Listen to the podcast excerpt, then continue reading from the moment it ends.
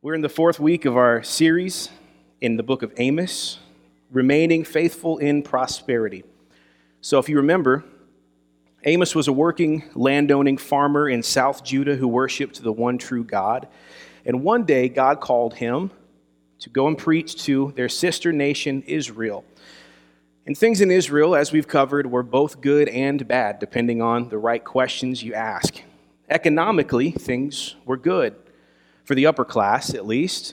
Wall Street and big tech and big oil and big pharma and big government and big religion were doing just fine, as they often do. They lived lavishly while the poor got poorer. Militarily, things were good. The borders of Israel were as far out as they had been.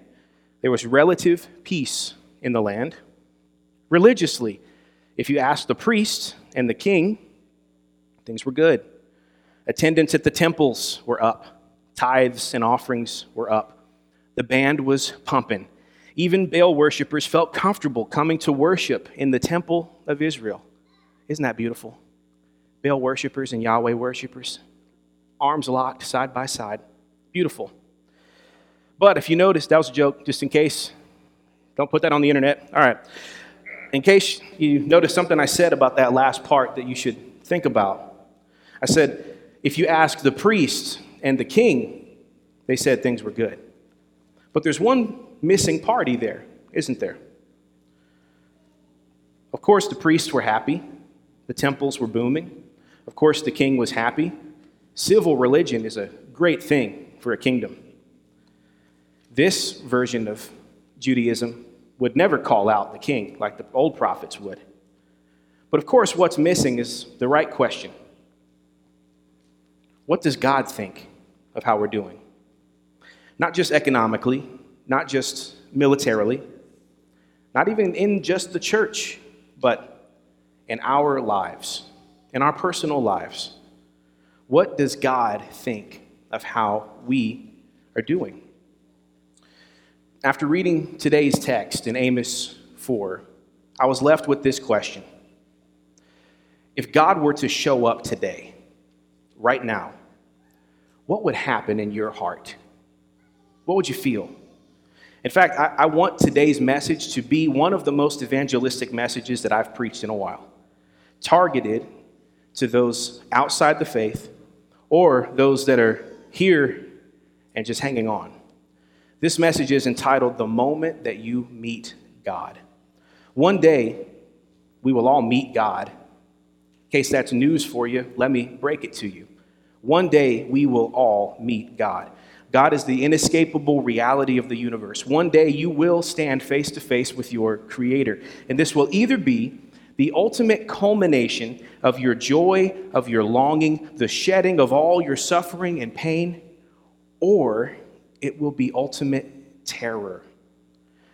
And I can't bank on the fact that you've heard this before, so I'm laying it out today. The life you live now the on average 72 years you get on this rock will determine the infinite eternity that follows, and then you meet God. So, are you prepared for that? 8th century BC Israel was not prepared. But listen, you are not 8th century BC Israel. You can be prepared. They would not and did not return to God, but you can today. Pray with me before we look at God's word. Our Father, Lord, we ask your hand of blessing and power upon this moment. Would you open up spiritual eyes long darkened? Would you shed the calluses that lay upon our hearts, the scales over our eyes? And allow us to see what truly matters in this life. And that is a relationship with our Lord and Savior, Jesus Christ. We pray that in Jesus' name, amen. Go ahead and turn with me to the book of Acts in the fourth chapter. We're picking up where we left off last week at verse 6. We stopped at verse 5 last week. If you remember, God through Amos just called out all those wealthy elites on the mountain, the fat cows of Bashan. You probably liked that. He called out the false worship in the temples of Bethel. He continues in his judgment against Israel in verses 6 through 13. That's going to be our passage today. We read here in verse 6 through 13 the words of God to Israel, and what he's going to do is going to, he's, God's going to recount all of the missed opportunities to repent that Israel had and did not avail themselves of.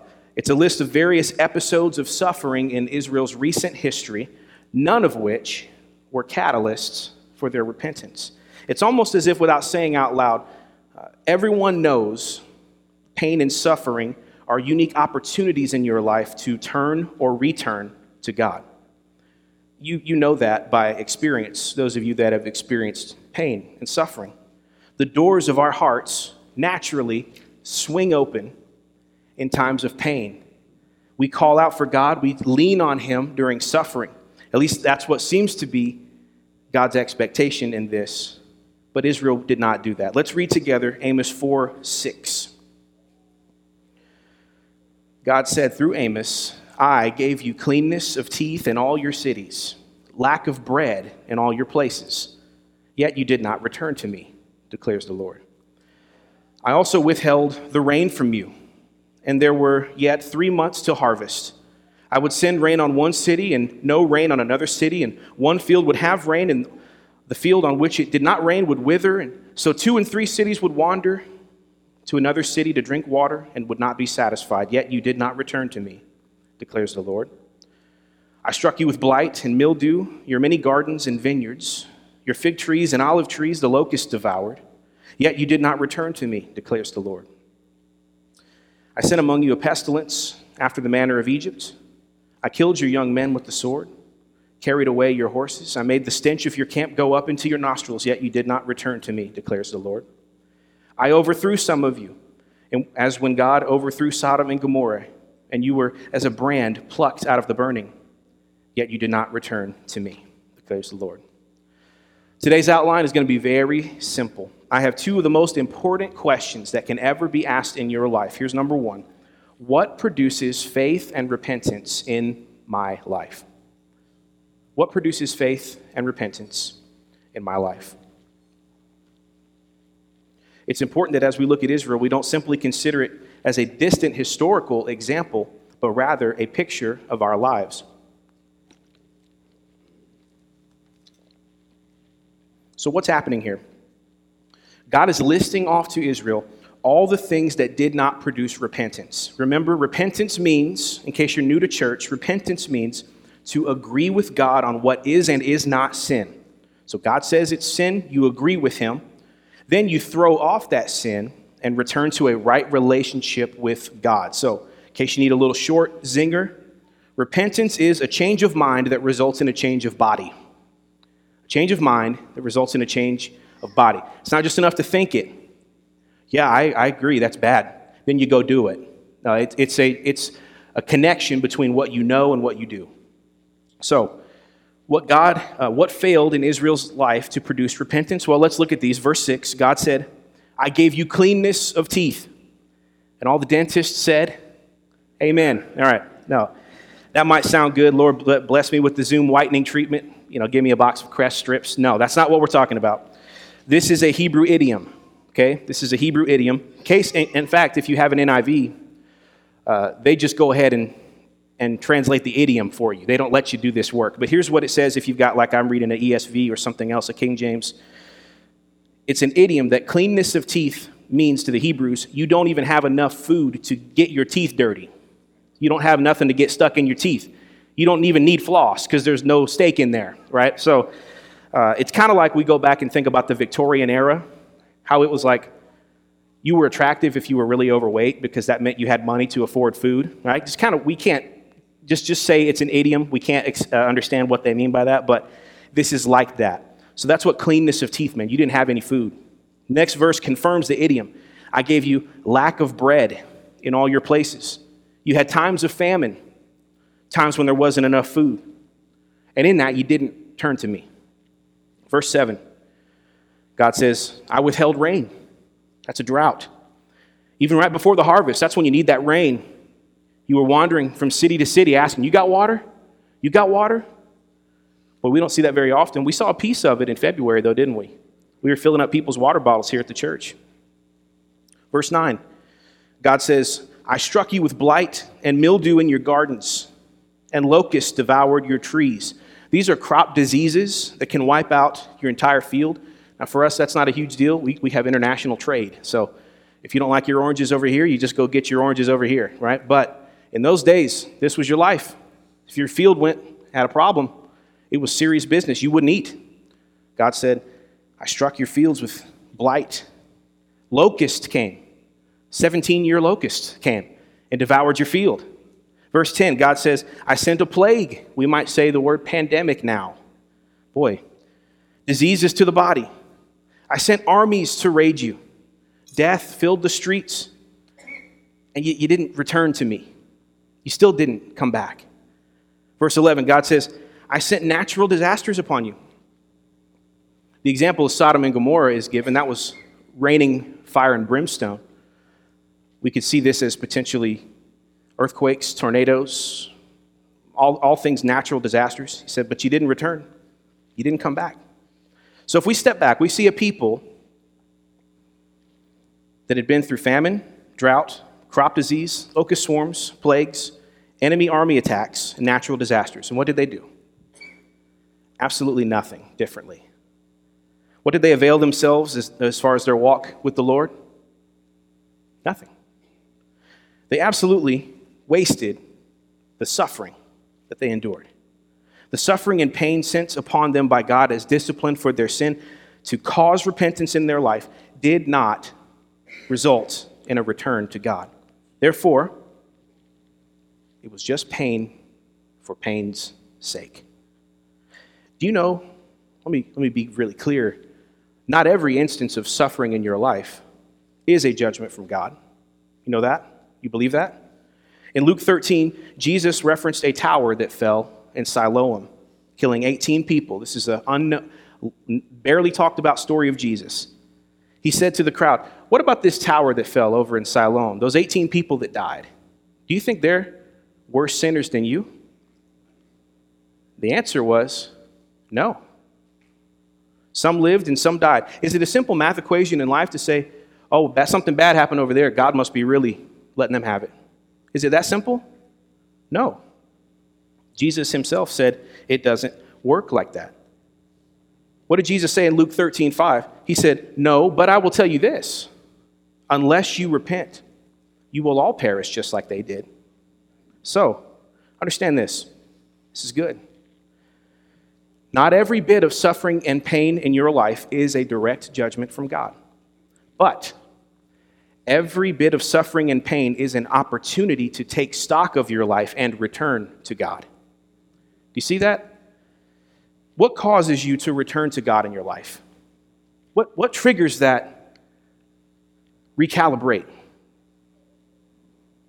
Israel had every bad thing happen imagined to them, and they didn't care. They kept sinning, they kept embracing idols, they kept doing what they wanted to do. They never recalibrated, they never cried out to the Lord for forgiveness and sorrow. But not only that, we know from the current context of what we read, they didn't cry out to Him in prosperity either. When the crops were good, when the bellies were full, and the wells had water and the bank accounts were loaded, did they turn then? No. Listen here today, I, I, maybe I can save you some pain. Don't be like that in your life. If you're in the dark valley and you've got pain and everything is going wrong, don't say, I'll turn to God when things turn up in my life. Don't do that. First of all, no, you won't. You don't just control your spiritual condition like that. There's not a button on the back of your head that you just put, repent. It, it, it doesn't just work like that. You don't just get to snap your fingers and have spiritual outcomes occur in your life like that. When you're on the mountaintop, things are sweet, things are going well. Don't wait until things get dark to call upon the Lord and turn to Him. There's no guarantee you will. There's no guarantee you will when things do get bad because you might turn on Him. This was Israel's problem, according to God. You don't repent when life is hard, you don't repent when life is easy. But make no mistake, God is not in the heavens wringing His hands because He will be worshiped, He will be glorified, and He will get our attention. Now, look, God's not sadistic. You need to know that. He's not doling out pain in this life because he likes to see us squirm. He is trying to draw us to himself. He wants us to call out upon his name in all of life, in every season, on mountains, valleys. He wants us to say, Whatever my lot that has taught me to say, it is well, it is well with my soul. That's what he wants us to do. Young people, let me just don't require of God a dramatic testimony experience to be saved. Look, I love, I love the story of the Apostle Paul. You love the story. All right? We, we love it. But don't make Jesus blind you for three days and knock you off the horse to get your attention. Okay? Don't make him do that. He will do that. Have faith in Jesus Christ because he is enough the first time, because he is worthy of your worship without you having to be dragged over the coals to see it. And maybe that's part of your story. Maybe getting dragged over the coals is part of your testimony, and it's what God is going to do in your life. But know this that does not have to be your story because anyone can be saved right now, today. If you believe in your heart that Jesus is the Son of God, if you believe God raised him from the dead, you can be saved. If you've never made a break with your sin, it's called repentance. You hear us say that word all the time. That's what it is. If you've never trusted in Jesus' death on the cross as payment for your sin, that trust we call faith. Faith and repentance. The first question to answer today what does it take to repent in my life? Will I require God to send me suffering? because of my hardness of heart? Or will following Jesus and glorifying him with my life be the prize in itself? We know what Israel's answer would be, and so we can read about that in verses 12 through 13. That's what we're going to do. After God lists off all these things that failed to trigger repentance, he says this. Look with me, Amos 4 12. Therefore, Thus I will do to you, O Israel, because I will do this to you. Prepare to meet your God, O Israel.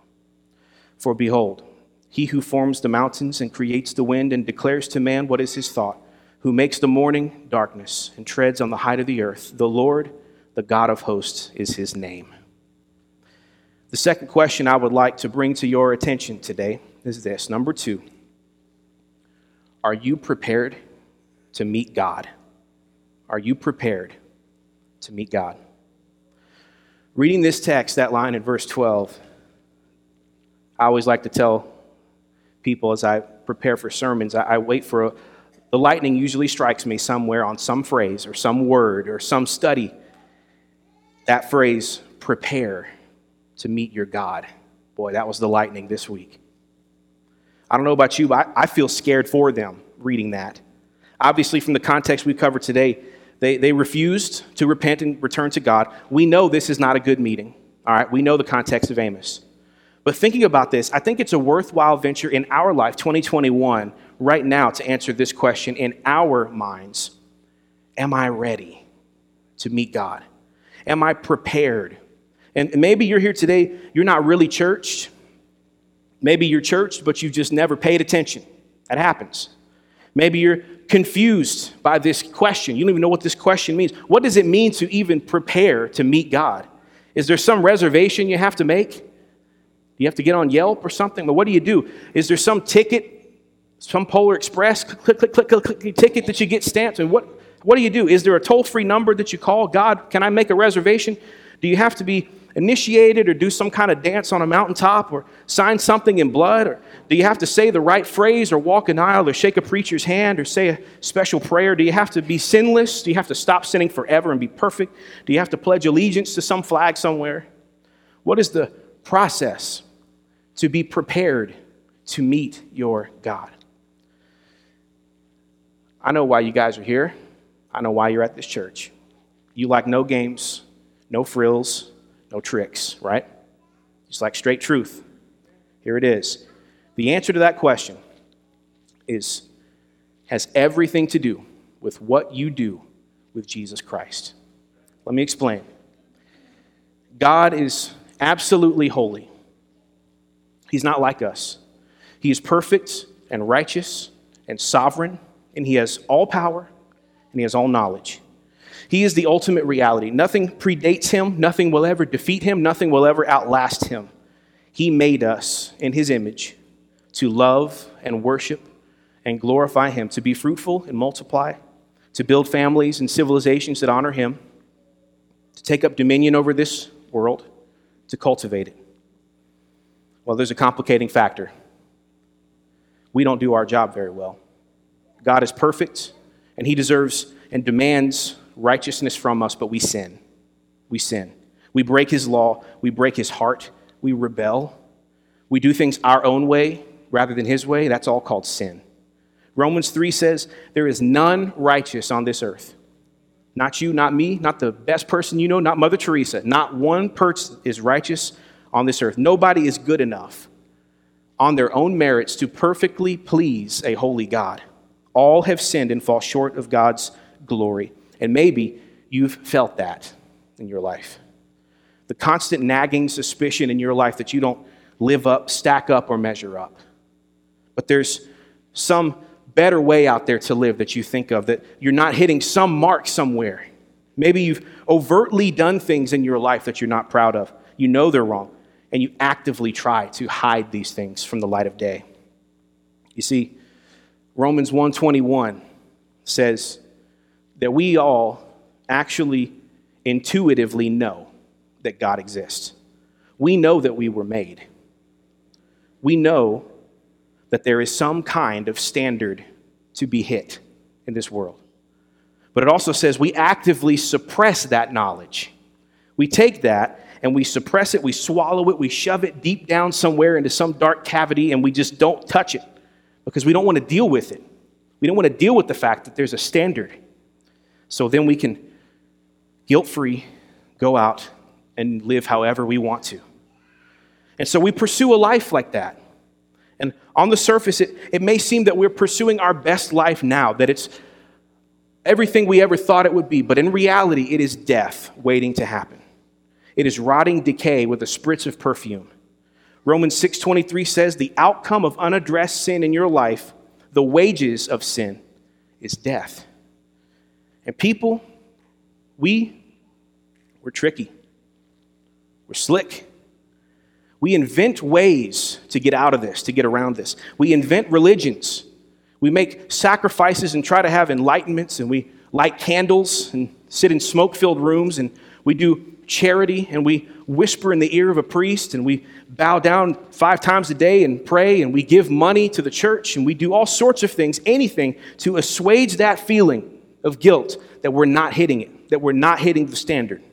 Anything to make you believe that God is with you because you're a good person and you do good things. But listen, there is one way to be right with God and to deal with your sin. And it doesn't make sense to come from any other way but from God Himself. God made a way for us, and it's the only way. So listen God, knowing our inability to meet His standards, to save ourselves from the consequences of sin, sent the person of Jesus Christ to the earth. Now, Jesus did a lot of things, and you know some of those things. He taught lessons, he fulfilled prophecies, he performed miracles, yes. But essentially, Jesus came to do three big things. First, Jesus came to live a perfect life that you could not live. You can't live in such a way that perfectly honors God. You can't be sinless. You can't do it, but Jesus did it in every way. Secondly, Jesus came to remove sin that you cannot remove. You know, sin is sticky. You can't just make it go away. You've broken a holy God's expectations. You can't undo that. You can't out charity that. So, Jesus, who never sinned, was crucified on a cross, and he took your sins onto his body as the perfect Lamb of God, the sin offering. He became sin as all of your sins were transferred to him. He loaded up your sin on the cross. He took the full load of God's wrath and anger towards your sin. He took it so you didn't have to. He took it there and he died. And buried, he carried our sins far away. Thirdly, Jesus defeated the undefeated foe, and that is death itself. Jesus died and was buried in the tomb for three days, but he was raised to life on the third day, never to die again. This created the pattern that all of those who unite it to him will follow. Like Jesus, we will all die once, but we will also be resurrected to eternal life when he comes, never to die again. And we can have confidence that God is on our side when we approach him through this approved channel because he created it. This, through the blood of Jesus Christ, is the way that we get to have a relationship with God by grace through faith in Christ alone. How do you prepare to meet God? You believe that. You believe that. And you take action. You believe it and you act as if you believe it. You turn against your sin and you turn to Jesus in faith. God so loved the world that he gave his only Son, and whoever believes in him will not perish but have everlasting life. That is the promise of the gospel. Now, let's go back and finish with this theme of meeting God. What would happen if God tore the roof off of this building and you literally saw Jesus coming on the clouds? Can you have that moment in your mind right now? Can you picture that? The hand of God just comes out of heaven, rips this roof off, and boom, there he is. He's coming. You see Jesus coming what would you feel in your heart and soul if you knew for sure it's game time? You're about to meet God. If you are prepared, if you're prepared, and you've believed in the gospel that I've just described, and you've embraced Jesus as your Lord and Savior, it will be the most incredible, exhilarating, wonderful experience that is possible to be experienced. In one second, your faith will become sight. All this time of worshiping God in this life will be fulfilled when you see Him face to face. He will be there. You can worship Him in person, not even by faith anymore. Faith's over, He's there. Tears will be wiped away. No more pain, no more suffering, no more night. In a moment, you see the beauty and glory of God, and in His presence will be fullness of joy. It will be the culmination of the joy of your life to see the giver of grace and to put your hands into the nail scars of His hands. He who saved you and called you will be there. And I hope you shout, Hallelujah. I want that for you. I want that for you. I want that for everyone here. But the reality is, that will not be the case for those who do not trust in Jesus Christ. That joy is for Christians alone. I want you to know what to expect if today you say, Nice sermon, Pastor. Thanks and then you go on about your life. If you put yourself in that category, I sent you plagues, I sent you armies, I sent you drought and famine. If you say, I, then it'll say, I sent you a sermon in this day. Okay? So if you say no, I want you to understand what is going to happen. The book of Revelation in chapter 6 gives a poetic picture of the final judgment of God when Christ appears to end all things. This is what it looks like to be unprepared to meet God. Revelation 6:14. The sky vanished like a scroll that is being rolled up, and every mountain and island was removed from its place.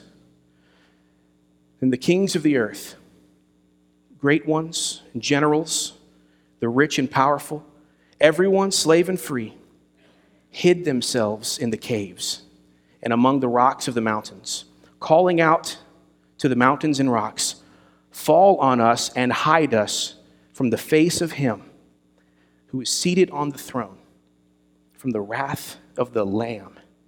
For the great day of wrath has come. Who can stand?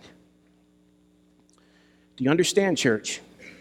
If you're not ready, if you are unprepared, the sight of Jesus coming will be the most terrifying sight that you can imagine.